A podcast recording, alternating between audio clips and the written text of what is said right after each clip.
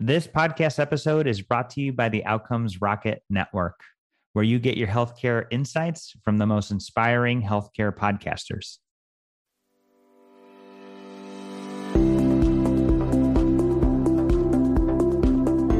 By building a platform to share challenges, network, and thoughts from leaders, the LabOps Leadership Podcast is elevating LabOps professionals as well as the industry as a whole.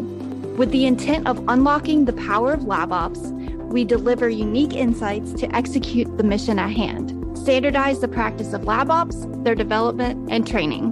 Welcome to the LabOps Leadership Podcast.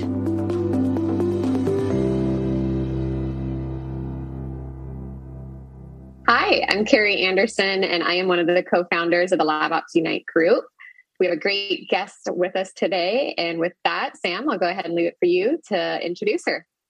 Awesome. So thank you, Carrie. Today, we're so excited to have Doctor Stacy Blaine with us. She's founder and C S O of Concarlo Therapeutics, and we're really excited for this conversation. Thanks for joining us, Stacy.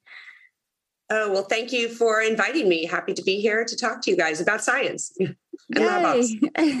Awesome. So first one's an easy one. Um, just tell us about, about yourself and how you got to where you are today in your amazing career. So I am uh, the founder, as you said, of Concarlo Therapeutics. Um, and I say at the core, I am a scientist. I'm a molecular cellular biologist. I have been in the lab for over thirty-five years.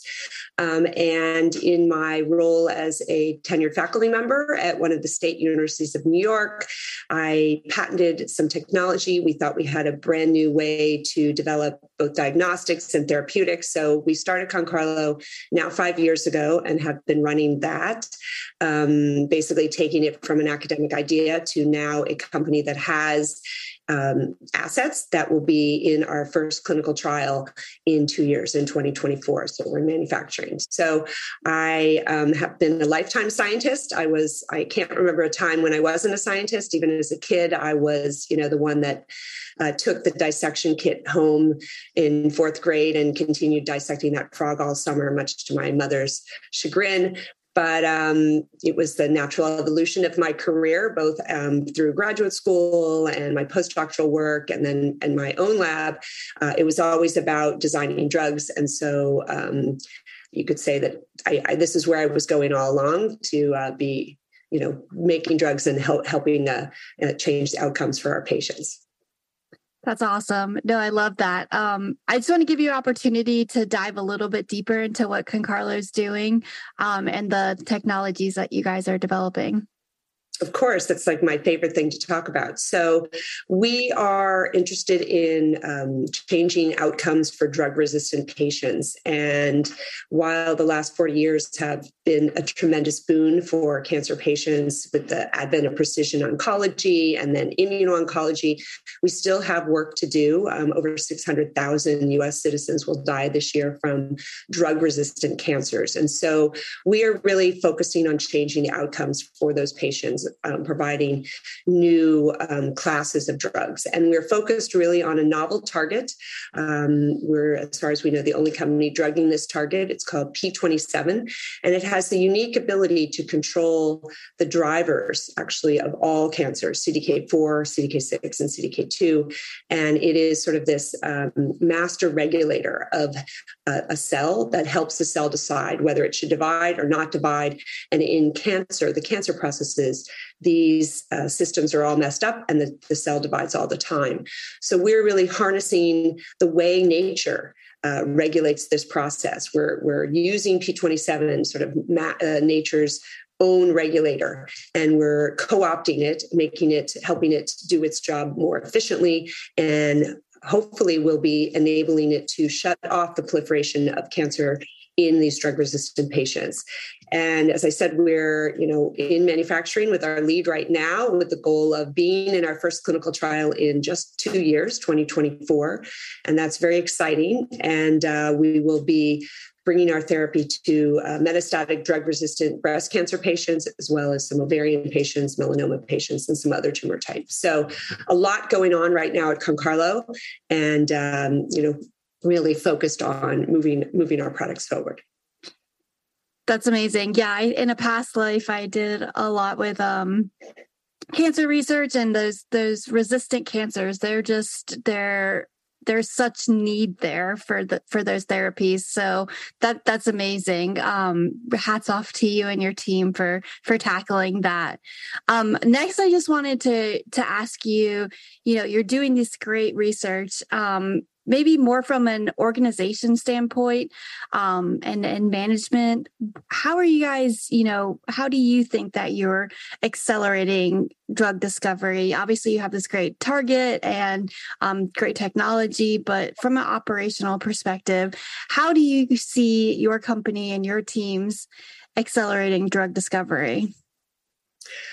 You know, that's a great question. And I think what makes us unique um, is that almost the entire um, management team, as well as all of our team, we're all scientists, right? So we think like scientists. And I think that is uh, different than the way business people think. You know, now I'm more of a business person as well, and I've had to, you know, learn that, but I've been able to drag my science thinking into that world. As a scientist, right, we have a hypothesis, we design an experiment. If we design the experiment the right way, it's going to tell us something, even if our hypothesis was wrong. And then we learn from that um, outcome and design a new hypothesis or new experiments. And I think that is that very sort of data-driven, methodical thinking is a little bit unique in um companies sometimes, but that's the way we function because we are all scientists. We've all spent our careers in the lab and we understand the challenges that um, occur in the lab and how, you know, you have to have amazing organization and amazing communication. So I think we bring those uh, skill sets to the leadership of our team. And I think that has also been, you know, we really are the mechanistic experts of this target, P twenty-seven. And so we're bringing that power to, um, you know, the, developing these drugs. And, and I think that there's also probably a little bit of, um, not naivete, that's not the right word, but, you know, the, the fact that we are scientists. And so we are not, we're a little bit unflappable, right? You know, as a scientist, you have to be prepared for the experiment to not work or to the gel to be ruined, right? And you can't, I always say to my students and to the people that work for me, we can't be so depressed when something doesn't work. But the flip side is we can't be so elated when something does work, right? We have to be sort of steady Eddie. And that's the way the scientific process works. And I think that has been um, sort of our special sauce at Concarlo, is that we think like scientists, we act like scientists, and that's And by being scientists, we will be able to um, really uh, deal with this drug-resistant phenotype in a brand new way. Great. That's, I love that. I love scientists, so I love it. So with that with, in mind, what are some common struggles that you've seen in drug development? And other than being data-driven to kind of recognize those challenges and struggles, what have you worked to overcome those challenges? I'd say, um, you know, that's a great question. And I'd say that, you know, our biggest challenge has been, you know, breaking into this new field. You know, we came, we're an academic spin out and we weren't, you know, we're not serial entrepreneurs. This isn't our, you know, tenth uh, company that we've done. Um, we can't just call up, you know, the, the people with the money. Uh, we have to really prove ourselves. So I'd say our challenge has also been our benefit, right? That we've had to really gain traction by having our science Uh, lead the way, having our um, understanding of the target and understanding of this disease lead the way and open doors for us. And so that's how we've really, again, you know, drawn back on our science, right? Like the science can speak for us. And we've used that to uh, get recognition and, and to, to get into places that, you know, were hard to get into. I'd say the big thing that we really Um, work on as a team is communication and making sure that everyone is seen and valued, because the way, you know, my leadership style is um, I don't want to be the smartest person in the room in every conversation. I want to surround myself with domain experts and, and then uh, bring these people into the organization and then really listen to them and use them. And A, that's more fun for me because I'm constantly learning from these amazing, brilliant people that we have in our team, but it also is, you know, no one can, can know everything. And so uh, really building that team and then communicating with that team. That's the most important thing, right? You can't bring these people in there and then just silo them. They have to be, their voices have to be heard and have to be heard by the right people. And, you know, anyone that's worked in the lab understands that we all are really dependent. It's very symbiotic, right? Like if you're all using sort of the same resource pool or the same pieces of equipment and someone doesn't respect that, uh, you know, and uses all the resources or uses the equipment poorly, then it affects the entire organization. So making sure that we all recognize that we're, you know, one team, one goal, we all have value, and we all are, you know, everyone's brilliant who works in our team, I will say, and to recognize that brilliance and let it shine through. Um, that's how we, you know, move the needle on our problem. Yeah, that is so true. I mean, having a great team can get you really far. Um, and then, so and okay. to that team, right? That's the other thing, really listening to the team. It's it's not okay just to have the great team. It's actually making sure they work as as a, a, a one cohesive unit. Yeah, being able to function together. That's really important. Um, so in LabOps, one thing that we've noticed is we've all share a common goal of bringing drugs to the market faster. What's something that you've seen or heard that can make a difference in LabOps, um, especially because, you know, lab operations people were often scientists. You know, we got our start usually at the bench. And so we do share that common vision of bringing drugs to the market. I think the biggest thing is sort of what we were just talking about. It's respect. It's recognizing that, you know, Uh, we as a country field, we sort of talk about the team of the person at the top. Oh, it's, you know, this person's company, it's this person's team. It's recognition that it is a team, that nothing happens without lab ops. Nothing happens without the bench scientists, right? Like everything else is really just support for those people that are pipetting and working at the bench and dealing with the animals and putting the drugs in boxes. And, you know, those people frequently are unrecognized, and that is a problem. So I think that the big issue that, you know, what we try to do at Concarlo is really value everyone and recognize that those are the, that's the motor, that's the engine of the entire company. And it doesn't matter where the idea comes from, it has to be executed upon. And the people that do that are really at the bench, the scientists, they're doing the heavy duty lifting. And I hope that they feel valued and seen and, and understand that they are the power behind our company. Yeah, absolutely.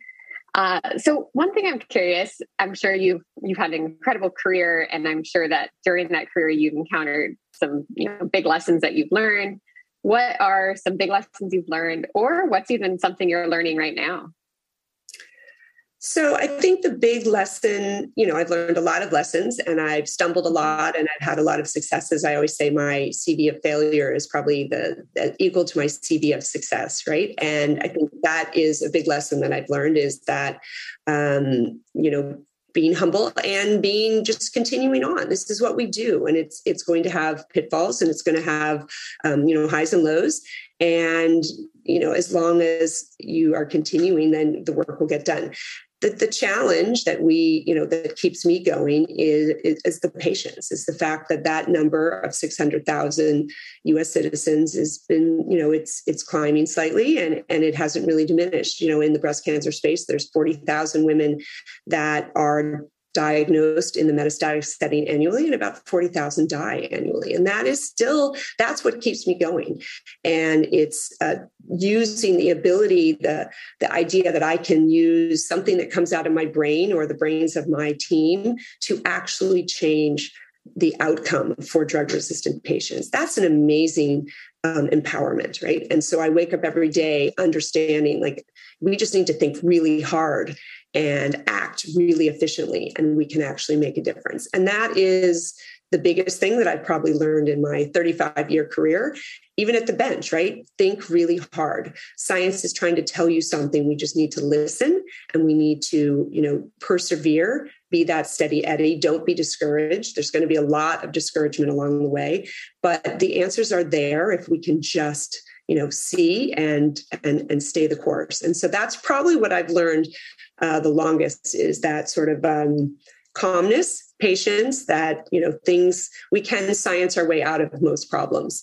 And um, I think that is particularly where we are in twenty twenty, where we have a lot of problems beyond just cancer in our world. You know, I think science will lead us to the answers in many of these uh, these other problems as well. And so I'm very, very proud to be a scientist. I uh, am very uh, proud and to be a cancer researcher, and hope that I am part of the solution for our drug-resistant patients. I love that. I, I love that science can get us out of this. That's a great mindset. Um, and it just really shows how much you care about what you do and, you know, what you're working towards. It speaks a lot to who you are. Um, what's some advice, of course, what's some advice that you can offer our listeners? Um, I guess my advice would be, you know, if you are in science, stay in science, keep doing what you're doing. If you're not in science, I would say support science, right? I mean, that's something that we all can do, and, and we all can, uh, you know, call our congresspeople and make sure that science education, science you know, research, Uh, finding cures for disease is front and center in the, the people that have the money, um, making sure that we are educating our youth, that we continue to have a pipeline of strong scientists entering the workforce, um, and supporting charities that um, are working, striving to um, cure disease, right? So everyone has to do their part. That would be my, my main um a piece of advice. It's, you know, we all sort of, perhaps many people wait until, you know, cancer strikes them personally to feel like they can get involved. And so I guess my advice would be, you know, the stats are that in your life, you know, everyone will know someone with cancer, and one in two Um, Americans will have cancer. So don't wait, you know, do something about it now. Um, take care of yourself the right way. We all know the things that we're supposed to be doing, so actually do them. And then um, support science, because we need support from the entire society to do our job as well. Love it. I, lo- I love that call to action. I think that can speak to every single person out there in the world. So, um, everybody has an impact. I love that. Um, but Doctor Blaine, thank you for sharing your story with us. I think, um, I know I am very inspired by you and the work that you're doing. So, um, you know, I want to give people an opportunity to follow you. So where can people find out more about the work that you're doing, um, keep updated on, you know, your company and, and the science that your team is doing? Of course. And we always love to hear from people. So I'd say the easiest place is probably on LinkedIn, and you can follow me, Stacy Blaine, on LinkedIn, or also Concarlo. And then please, you know, ask your listeners to check out our website, w w w dot concarlo dot com. And uh, there's all kinds of news that we put up there. You can learn about all of our other awesome team members and learn more about, you know, our path to, um, you know, changing the outcomes for drug resistant patients. Amazing. Amazing. Thank you for joining us today, Doctor Blaine. This has been a great conversation. Um, best of luck with all your endeavors. Thank you so much. It's great uh, to meet both of you, and uh, uh, have a great rest of the day. Great. Thank you.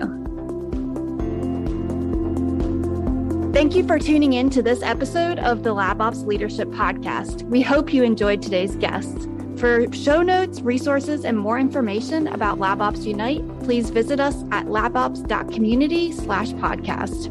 This show is powered by Elemental Machines.